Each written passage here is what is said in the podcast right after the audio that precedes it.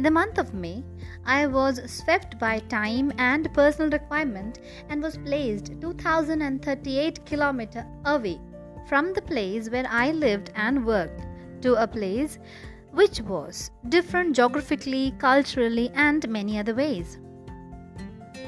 It was a serene and a beautiful place, and more importantly, I had more time as now my vacations also started. So, utilizing the self time, I experimented with some acting skills too. Among the plethora of apps, I chose Dubsmash to put my acting skills to test. And let me tell you, I wasn't disappointed. I was enacting some popular dialogues from Bollywood, and I actually fell in love with myself. I also wanted to try myself at singing. So I took to Star Maker, and there you go. I also recorded some song and was happy about it.